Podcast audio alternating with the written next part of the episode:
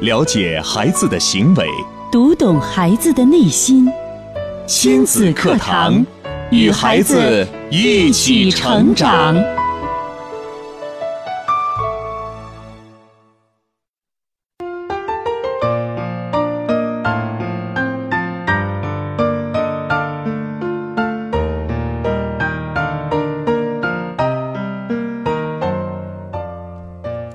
听亲子课堂，做智慧父母。欢迎收听以心理学为基础的专业亲子教育节目《亲子课堂》，我是主持人袁明阳。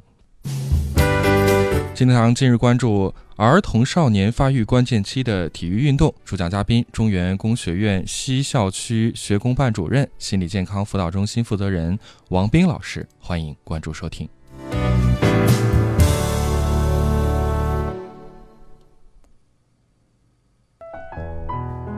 我觉得这个有问题啊。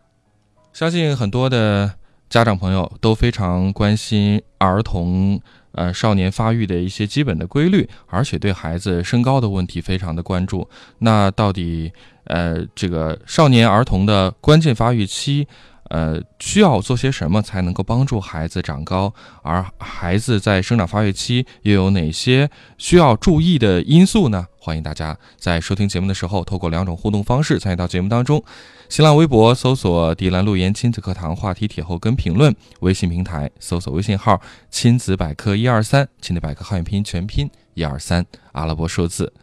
好，那我们接着还是有请王老师。呃，那个，我们现在就来给大家先说一下，比如说我们的儿童在五岁的时候啊、比如说女孩儿五岁的时候，她的这个标准的一个中等的一个身高大概就是一百一，嗯，就一呃一百一厘米然呃后是一呃一百一十厘米是啊，吗？对，，一百一十厘米就平同通通常我们所说的一米一。啊，对对对。嗯、然后男孩儿呢，男孩儿的一般情况下就是一百一十一点三，这个是我们就是呃参考的，就是二零零五年九省呃市儿童体格发展调查数据研究他们的这样一个制定，就是说我们的一个标准的一个值是这么高。嗯，那么大家可以参考参照一下自己孩子的身高是不是在这个周围或者是附近。你比如说，在五岁的时候，他有几个标准差。你像在五岁的一个男孩的时候，他的一个标准差，首先就是再往前一个档，可能是一百一百零七，嗯啊，还有一个是一百零二点三，另外一个是九十八点七。也就是说，如果你的呃男孩儿是一个男孩儿的话，他在五岁的时候低于了九十八点七，低于了我们最低的一个档的时候，他就属于一个矮小的一个范围了。嗯，还有女孩儿呢，女孩儿她的这个中位数是一百一一百一十呃点二，那么她的往前呢就是一百零六，然后再往前一个标准差就是一百零一点八，然后九十七点八，也就是说一个女孩儿她的身高如果要是在五岁的时候低于九十七点八的时候，她就属于一个矮小的一个范围。哦，其实它是有一个标准的标准，另外呢，其实还有个下限，嗯对就是对低于到这个标准之后，我们才可以说认定孩子他的这个身高发育是有一定的问题，是对相对来讲是迟缓的。是，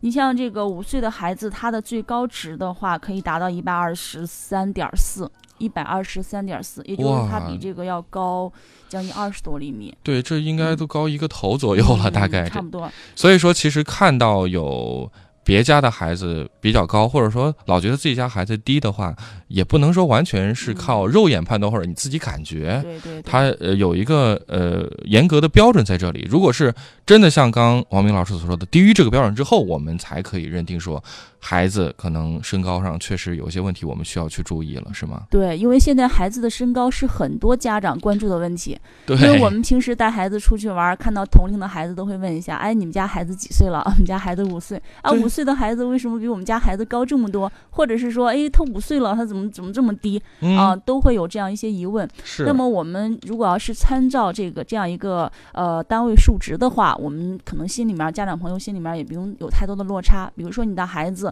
啊、比别人低了，就像刚才明阳说了，低了一个头，甚至嗯于说一个头，我们也不用担心。只要我们在这个标准差范围之内的话，我们的孩子呃是没有什么问题的。是，其实呃，真的说，因为现在这个家里边孩子都不多，所以家长对孩子的关注应该是非常的多，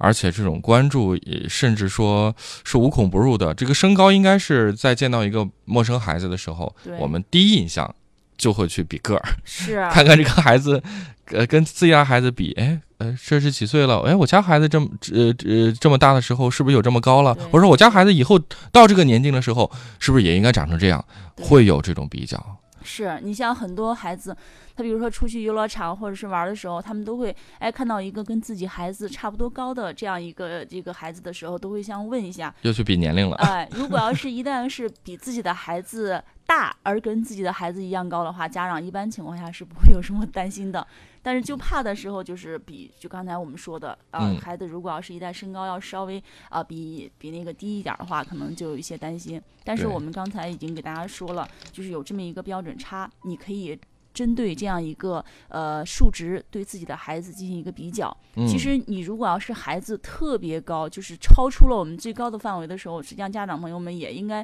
稍微注意一下，看自己的孩子是不是有一个呃超前的这样一个发育。我觉得这样也是也是一个问题，倒不是说越高越好。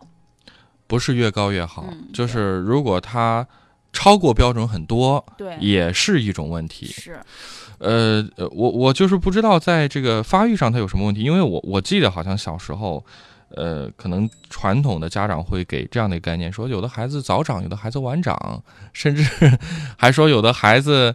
呃呃，就是河南话说嘛，二十三还猛一窜呢。就是我不知道，我王老师就就是对于这样的说法，是不是有些孩子真的就是早长晚长？嗯他可能到了一个阶段之后，才会一下子把个儿长起来。我们说这个身高呢，实际上它可以呃取决于几个因素。哦呃，，首先第一个，我们说遗传，这个没什么说的。对我们的父母高的情况下，孩子一般情况下会不会太低啊？对这个对有一个遗传的这样一个因素，一并且遗传的因素因素呢是占到这个身高的总的一个百分之七十，它会起着哦百分之七十的决定作用。几乎是决定作用了，百分之七十，对遗传决定了你是否能长得高。嗯、它是占百分之七十，但是还有百分之三十的这样一个可为。嗯，为什么我们今天说我们要掌握身高的一个主动权？很多孩子的家长他可能身高并不是很很高，但是孩子可却是比他们父母都要高。那就是因为把握了这百分之三十，是吗？对，爸那那我们就想知道，除了遗传百分之七十，那剩下这三十包含哪些方面？我们该从哪些方面去入手呢？首先第一个我们说是运动运动，啊，我们今天的一个主题就是我们儿童发育关键时期的一个体育运动，嗯，然后另外还有一个就是营养，这个我们没什么说的。这个大家都嗯对更好理解一些。是是营养，吃得好嘛，就长得哎高。对，还有一个环境，比如说他经常处于一个这个生病的一个体质，或者是说一个、哦一个环境污染的一个状态的话，它容易引起一些基因的变异。嗯还有吃的一些食物上面，如果要是一些经常一些就是激素啊，或者是吃一些垃圾食品的话，肯定会影响孩子的身高的。嗯，还有一些其他的一些社会因素，我们就我们就今天主要说的就是一个运动，呃，从运动的方面去提高我们的自身的一个身高，让我们的自身的身高的这个潜力发挥到最大处。好，说到这个运动，看来它对于孩子的身高确实是有很重要的影响对的。对，但是这个运动，我觉得这个概念啊，对于很多普通人来讲是比较空泛的，呃，甚至说家长们不知道自己的孩子他适合做什么运动，也不知道该如何去引导。是因为孩子嘛，毕竟作为孩子年纪小，他可能呃更多的就是玩耍。这个玩耍算不算运动？或者说，孩家长应该去做哪些指导呢？王老师，其实说这个运动的话，我们说有很多的一些定义啊、我们说这个体育运动，比如说我们说练乒乓球、羽毛球啊、嗯这个算是运动。其实我们孩子平时在游乐场呀、这个呢也算是运动。其实我们今天哦讲的时候，我们可以分几个阶段，比如说我们学龄前，比如说是呃零到三四岁啊，零到三岁或者是四岁，这是一个阶段。然后四岁以后啊，四岁到这个呃六岁啊，这是一个这是一个阶段。嗯，然后并且还有一个就是呃六岁之后啊，到十岁啊，这是一个阶段。嗯，啊，我们可以给它分不同的年龄阶段，然后我们进行一些不同的一些运动。好，你比如那我们就分年龄段来说，因为不同年龄段的孩子有对不同的发呃生长发育的特征。是。我们先说说学龄前吧，其实我们首先应该关注的是一个是一个就是我们这个长大身高的三大黄金时期啊、这个呢，我们我觉得家长朋友们应该是受非常应该了解对，就是嗯有时候我们觉得孩子总觉得他不长不长，哎，好像在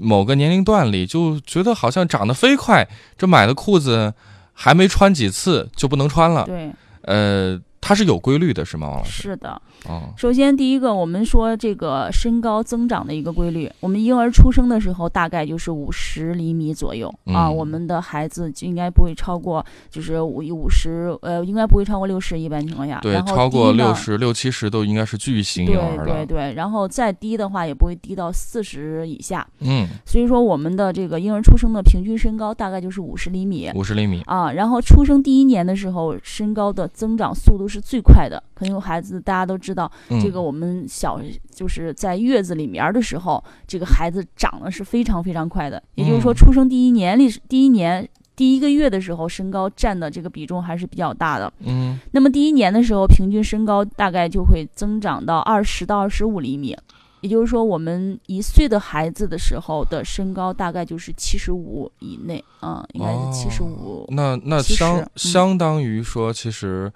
这呃孩子出生一周岁以内的身高的增幅竟然能达到百分之五十，嗯，五是十的厘米是长到的七十五厘米，对对对，这个增幅应该是很惊人的。是的，所以说婴儿期的这样一个运动，我们说婴儿他小孩儿他怎么样运动，回头我们也会给大家具体的来把握一下。我们在嗯在这个呃一岁一岁之前的时候，我们孩子该做哪一些运动，该怎么样去帮助他去伸展、发挥自发发展一下自己的骨骼，嗯呃，发挥一下自己的动手能力、运动嗯能力。嗯然后另外就是一到三岁，一到三岁的时候，平均每年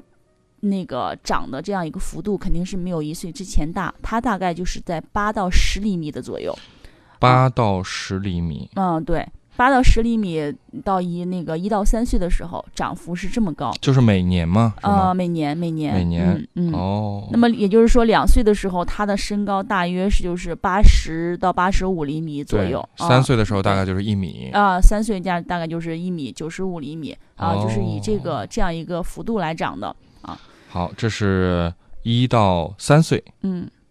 然后还有三岁之后呢，三岁之后它的这个增长的这个速度呢递减啊，每年大概就是五到七厘米的这样一个这样一个涨幅。哦，从八到十厘米嗯递减为五到七厘米，这个速度就放慢下来了。，对，速度慢慢的放慢一些。它这个另外还有一个青春期，进入青春期的时候，孩子的身高就突就会突飞猛进。是这嗯个大家应该是比较认可，就是对或者是关注到，确实在青春期的孩子对，长得特别快。是，可能有些有些孩子在小学的时候，如果要是按高低个排的话，可能在最后嗯到初中的那一年，突然间猛的一下跑到跑到最后跑到最后一排了，刚开始还在第一排，对结对果跑到对，最后一排，他就是一个这个身高的一个猛增。孩子的这个这个青春的关键期，如果能把握住的话，对于孩子的身高的以后身高的这样一个定位还是比较呃重要的。对，嗯应该说，呃，在青春期，青春期大概也就是十十三四岁对是吗对？就是对在十三岁之前，最重要的一个成长期是在一周岁以内的婴儿期，是呃，包括一到三岁也还可以，对。三岁到十二三岁之间，这个速度就非它常是缓一个慢，储备，它是一是一个储备。对，是一个营养，比如说营养呀、运动啊方面拉伸的这样一个储备期。所以说，我们不能因为感觉好像这段时期长得慢，就不去关对注对孩子对各对方面的运动啊、营养啊。是，嗯，它是为青春期的这个突飞猛进的增长打对一个基础。就像我们说是一片土地一样，土地长出一个非常这个浓厚的，或者是说结实的、壮实的这样一个庄稼的时候，对，哦那么我们必须有一个肥沃的土地去做一个这先个把储备地给养好对，对才可能有丰硕的这个成果。是的，好，那这就是呃关于孩子不同年龄阶段增高的一个规律。我们也知道有几个成长的关键期。嗯那呃，除了这个宏观上面的，比如说具体到呃一年当中。呃，有没有说哪个月份孩子的增长会快一些，哪些月份会缓慢一些？有没有这样的一个具体的区别呢？嗯其实它这个也是有，就像我们说这个呃，春天是一个播种的一个季节，大家都知道对啊、秋天是一个丰收的季节。实实际上春秋天的时候，孩子的这个增长还是比较大的，在这个特别是春天的时候。嗯，四五月份的时候，孩子很多呃缺钙啊，缺钙的，这该补钙就开始补钙了。嗯那么在春天的时候，你要让孩子的运动。呃，进行一个舒展，身体的一个舒展，就像我们说，经过了一一一个冬天的这样一个冬眠啊，和甚至于说这样一个这样一个呃冷藏，那么到春天的时候，我们要打开自己的这样一个骨骼的时候，就是要嗯进行一个播种，也就是说四五个月四五月份的时候，这个成长呢是一个特别关键的一个时期。所以说，一般情况下，如果孩子需要补钙、需要运动的时候，就要从四五月份开始着手进行了。哦，四五月份嗯就要给孩子做一些储备，对这样的话能抓住一个关键的成长期。嗯，那他具体长个儿大概是在夏天还是秋天呢？呃，他这个长具体的长个儿呢，实际上我们我们说他根据孩子的这样一个年龄，你有的孩子可能是四五月份儿出生，有的是出生的这个日期不一样。嗯但是我们说，不管是你的孩子是什么时候，但是每年四五月份是孩子长高的一个关键的时期，因为到哦春天的时候，我们孩呃是是一个拔苗的一个一个一个阶段，嗯所以说我们要一定要掌握这个孩子身高增长的一个规律。很多孩子在这个运动的时候，都会发现一些就是呃腿疼啊，有有有些孩子会这么说，哎，对，家长会很心疼，说：“哎呀，这腿疼，别再给累坏了吧？那干脆就别别运动了，就减少点运动量。其实我们在这个孩子运动的时候，我们要根据孩子的一个具体情况，就说孩子腿疼的时候，他可能会缺某一些方面的，因为孩子长得比较快，”嗯，特别是像我们说一到三岁的时候，孩子长得是涨幅还是比较还是比较大的，那么他的运动量呢也会随之增加。孩子说腿疼或者是说需要什么的时候，孩家长就应该是去带孩子去检测一下自己的孩子是不是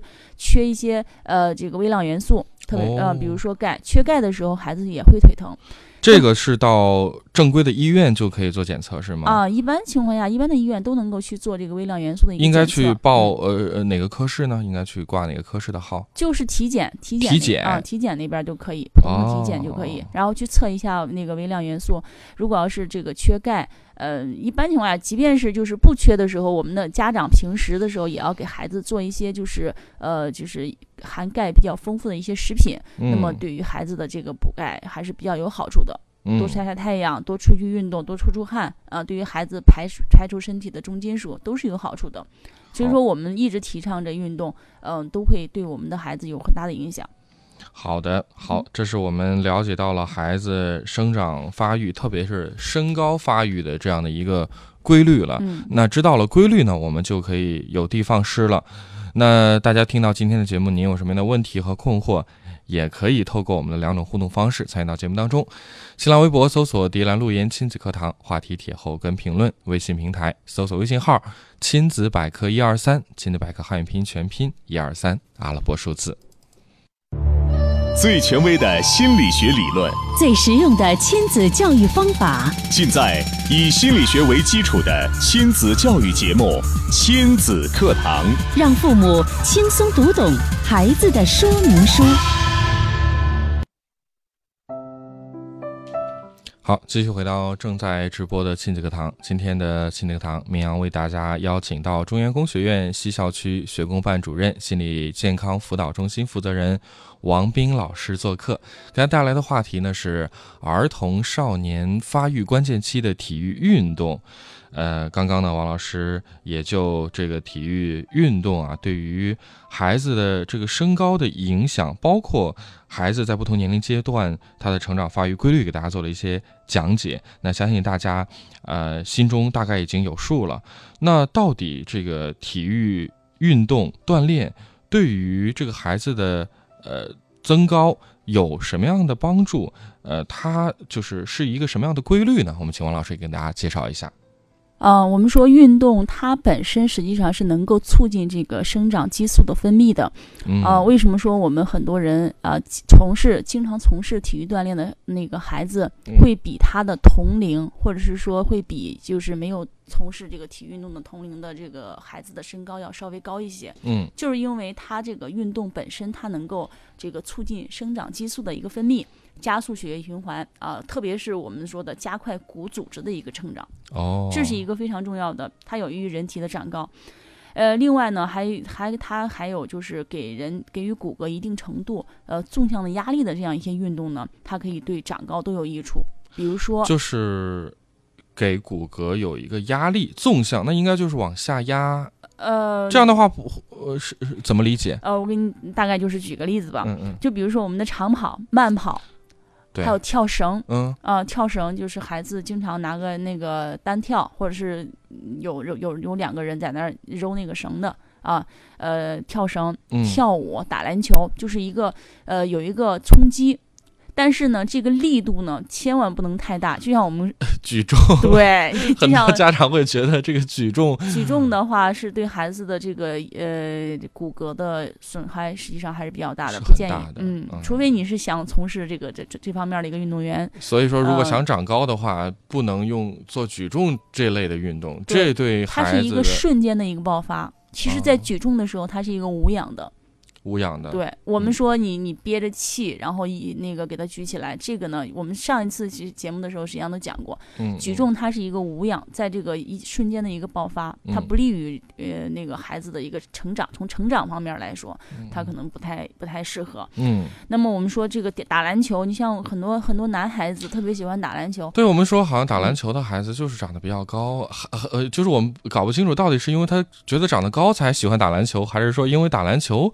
确实呃也促进了促身进高？会有会有一个促进，嗯因为在打篮球的过程中，它的一个是一个全身心的一个一个参与，特别是像这种肢体的这样一个参与是比较大的。那么它的这个如果要是打篮球的时间呢，不能不能太长，因为孩哦子他在这个强度上，呃，不能太过重。如果过重的话，会对这个反而会妨碍这样一个生长。所以说，我们那个建议大家就是在进行运动的时候，就是还是不要量特别特别大，特别是孩子在成长的时候，嗯量不要太大。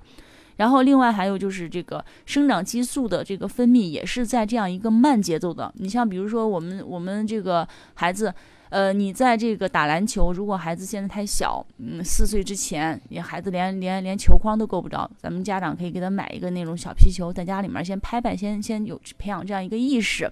然后呢，呃，那个在这个过程当中培养，先培养他的兴趣，然后再进行一个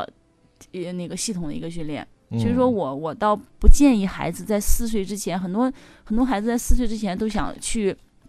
咨询啊，说我们家孩子练什么样项目比较好。其实四岁之前，他就是一个兴趣爱好的一个培养。我们的孩子如果要是说多参与，参与进去之后，他如果要是喜欢喜欢某一个项目的时候，嗯那么到四岁之后，我们再进行一个系统的训练。呃，四岁之前真的不建议家长朋友们给孩子报一些就是班儿啊什对么的对对培训呀、这些是不适合。其实不适合这是去培养和发现孩子兴趣的一个对关键的时期。我们先看看孩子对什么感兴趣，他喜欢什么。是啊如果他愿意玩儿，就让他玩儿好了，不对用参加很系统的训对练。对对对，因为因为如果一旦到系统的时候，它就会有对肌肉啊、对这个骨骼方面都会有一些刺激，呃很严重的一些就是一个规律的一个一个一个训练。那么我们在三岁之前，呃，我们的孩子可以多去参与、多去跑、多去出汗，嗯，他对他这个体质的一个提高。体质提高完了之后，我们说这个磨刀不误砍柴工，是很多孩子，很多家长说，人家孩子从从两岁、三岁都开始学学跳舞了，我们家孩子现在还在这儿这个这个玩儿了。其实，如果要是你的孩子在这个三岁之前能把这个体质啊，我们就按按一个按一个系统的，或者是身高啊长得非常的茁壮，到四岁之后，我们再去练一些项目的时候，反而会有一些好处。所以不能够揠苗助长啊对！我们总是担心孩子输在了起跑线上。其实，如果在起跑线起跑正式起跑之前，我没有做好准备，对，那即使你跑得再快，最终还是要落后的。是的，是的，好，这是呃王老师特别跟各位家长提醒的：四岁之前的孩子，我们不建议去报嗯什么样的体育的运动的培训班儿，对这，样对孩子发展它其实是有影响的。是，好，那说完了这个，呃，我们刚刚其实王老师也特别提到了说，其实从小孩子是要培养他运动的这样的一个习惯的。对，那既然不能报专业的班儿了，我们家长该给孩子什么样的指导，或者说，在生活当中到底应该给孩子准备一些什么样的运动呢？首先第一个，嗯、不是说我们家长给孩子说你去呃做什么，家长如果有时间的话，还是要全程参与进来的。就是高质量的陪伴，跟带对孩子一起来是参与到这个运动当中来。对，因为三岁之前的孩子，他的没有一个呃定律，他不可能说完全的遵守你的规则，呃，说让你你让他去练个这个篮球拍，你给他买个篮球架，说你去投篮儿吧，你让他嗯自己在那儿投篮儿，你自己在旁边看电视。那这样的话，对于孩子，他可能投投一次两次，OK，后来就不行了。他觉得没意思，没意思。所以说，我们家长要跟他进行一个互动，然后全程的参与。还有就是我们的孩子，比如说你想让孩子以后打篮球，或者是说孩子他对篮球有兴趣的话，嗯，家长如果要是不参与，你们可以带孩子去一些就是呃打篮球的这样篮球场，让孩子去体验一下别的人他们的这样一个奔跑，这样一个呃场面。如果要是孩子经常见，耳濡目染，他可能也要去去做这样一些运动。嗯，其实打篮球对于孩子来说，真的是一个非常好的一个运动，特别是男孩这子。嗯是一个对孩子来讲，就是他他他是一个比较我们推荐的一个运动的嗯方式了。对。对，好，呃，另外还有就是我们刚才给大家说了，我们要从呃婴儿开始的时候就要给一些呃建议。你比如说小孩儿他在这个刚开始的时候，我们该怎么样去给他运动？你比如说我们说了三翻啊、从三岁的三个月的时候就要开始让他去翻啊、那个三翻六坐啊、一般六个月的时候就要、呃都做会了能做了。哦，呃，那六个月能做的时候，那五个月的时候我们就要对他做准备了。嗯，然后还有这个七八七八个月的时候，基本上孩子都能够爬进行一个爬了。如果要是说我们的孩子，比如说在三个月的时候，或者说四五个月的时候还不会翻，那这个时候就是有问题的。哦，所以说，他也是运动呢，对对于我们的观察孩子也是一个信号。嗯，三三岁三个月的时候，孩子他有这样一个意识的时候，我们的家长要给他进行一个配合。就是知道孩子他如果是想翻跟头，这个是正常的，对我们对不对能说去阻止他。对，他愿意坐起来的时候，我们要提前的做一些准备。对，呃，让他去三那个三个月的时候，让他去进行一些练习，比如说嗯你帮他去给他稍微给他助力一下，助力一让下，他感觉一下，哎，我趴这个地方的一个感觉，但不能太长，时间不能太长，要不然引起窒息。啊，啊，三个月的时候让他练习一下抬头，呃，练习一下翻。等到这个呃这个仰卧的时候啊，进行一个稍微给他进行一个触去给他助力。嗯啊嗯嗯，对。好，看来这个不同年龄阶段的孩子不，这个不同的运动，它是都的是有规律的，我对们得掌握这个规律，对，你才比知才能够给到孩子一个适合他发展的环境。是，的，你比如说像五个月的时候，五个月的孩子，他实际上应该是到六个月应该是会爬了，呃，那个那个，呃，该会坐了。准备做那了么，这个时候呢，他实际上我们这个孩子他在五六个月的时候，他有一种往前爬的这样一个意识了。实际上，嗯，我们的家长很多说他在那儿趴了时间长了，还有点累，怕怕怎么样？实际上，我们让他偶尔的去趴一趴，去给他助力一下，是有有助于锻炼他的四肢的这样一个呃肌肉。移动身体，还有扩大自己的活动范围，对于孩子来说都是非常有利的。嗯，那么，我们的这个家长在这个五六个月的时候，就可以让他进行一个助力，让他往前爬。爬的时候，刚开始可能孩子会往后倒，或者是说呃原地打转儿。那这个时候呢，我们家长也不用担心，慢慢的有一个耐心，让嗯孩子从这个时候就开始有这个运动的这样一个意识。等到我们七八个月的时候，孩子呃匍匐前进啊，我我我记得我们家孩子就七八个月的时候就是匍匐前进，就是嗯拿着嗯哦肚子往前移。实际上这个也都是很正常的，只要他有这个意识，你让他去多运动，等到九个月、八九个月的时候，爬的基本上都已经很很顺溜了，孩子应该是嗯没有什么问题的。好，那再往下呢，大概有个什么样的规律？我们简要的跟大家来做个分享。好，嗯，实际上，我们这个呃，到这个九个月、八九个月的时候爬，还是那个，因为很多家长可能现在都已经知道了，嗯呃，早走并不是什么好事儿，让孩子多爬爬，练锻炼一下他的这个协调能力。爬行，啊、对，对爬行。嗯然后爬行的过程中呢，到十个月的时候，孩子基本上都已经能够扶着东西自己站起来了，站起来了，啊，对，能能够站了，他是为他的以后的走走路做做准准备备了，做准备。所以说这个时候呢，家长也要让孩子去稍微的去站站。有的家长说，我们的孩子都让他爬吧，呃，还是以后我我们一一去以后才让他学学学走路，因为这个爬对孩子好。实际上，这个时候他的这个下肢还是进要进行一定的这个力量的一个练习，嗯，孩子能够多站站，实际偶上尔站一下，呃对，偶尔站一站，然后那个站的时间不要太长，因为这个对孩子的这个骨骼，呃，是有影响的。嗯，不要站太长，但是我们偶尔让孩子去体验一下这种站起来的这样一种感觉，对于孩子以后走路是有好处的。嗯嗯。那再往下呢？那一岁的时候呢，基本上孩子都能够走路了，可能有的孩子走得晚，有的走得早，啊、但是一岁左右的孩子基本上是可以独立行走了。那么他行走的时候呢，那个呃，家长还是要就是，比如说他摔倒了，我们嗯让他自己站起来，自己爬起来，培养他的这样一个自立的这样一个能力。嗯，啊好，对我们接下来就是只说我们可以做什么，我们在半点之后再展开来，好吗，嗯黄老师？，行，我们按行照这个不同的年龄段，一岁左右可以开始走路，那再嗯往下呢？呃，这个两岁的时候，孩子基本上是可以跳了。两岁就可以跳了。对，可以蹦了，蹦嗯可以蹦，可以锻炼他蹦蹦。因为我们家长可以就是给孩子有意识的去引导一下，哎，嗯说你来那个宝宝，我们从这个地方蹦到这个地方，嗯，或者是说慢慢的让他蹦起来。以前呢，老人都说我们三岁的孩子才会蹦，实际上现在的孩子他两岁是完全可以蹦起来的。大家嗯可以让他让自己的孩子有意识的去锻炼一下，嗯两岁是蹦起来是没有问题的。好，到三岁的时候呢，我们可以往往前跳，就往是说前我们跳不了。仅是可以蹦起来，还可以往前跳起来。那么在这个时候呢，我们的家长可以就是呃。有意识的给他进进行一些亲子的游戏啊，嗯我们可以看谁蹦得跳得远，或者是跟其他小朋友一起就这样跳，有有这样一个跳的一样意识。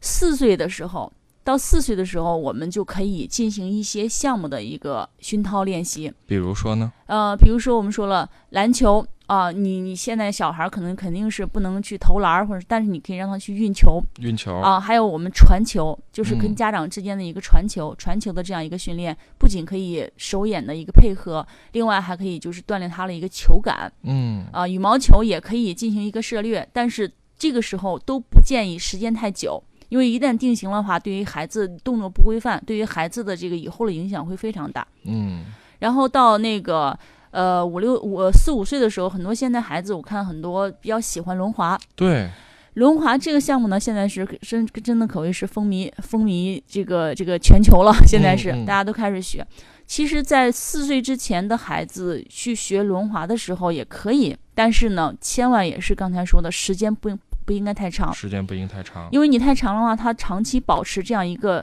呃弯下前前倾的这样一个趋势，对于孩子的这个成长实际上是并不是说很有利。所以说，轮滑的时候可以学，但是千万不能让孩子超过半个小时，一次玩不要超过半个小时。嗯，好，然后六岁之后再进行一个系统的训练是没有问题的。好，然后还有其他的一些项目，我们我们今天呢，可能由于时间关系呢，可能给大家来来进行一一讲述的时候，可能还是有有一些嗯，呃难度啊，因为时间关系。但是呢，可以给大家推荐几个比较就是呃有利于孩子长高，或者是说有利于孩子这样一个成长的一个一些项目，好，比如说呃游泳游泳啊、，游泳，游泳也是在三岁之前。可能孩子他去游的时候，给他用一些游泳圈，嗯，嗯、多让孩子在水里面儿进行一个感受一呃下，感受一下，千万不能说憋气时间太长，因为憋气时间太长对于孩子的脑子的嗯脑袋的这个发育还是有影响的。呃，然后还有一些慢跑啊、慢跑、快步走。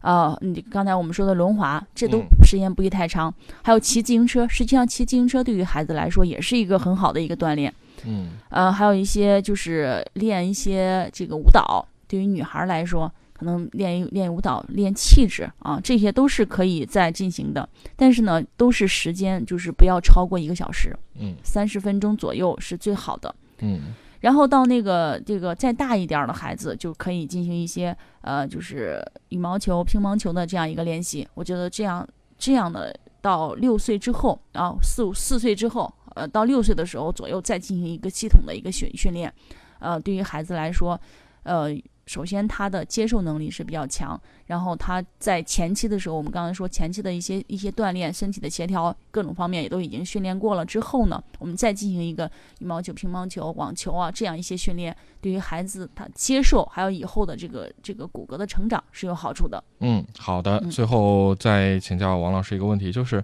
这个运动时间的选择。哦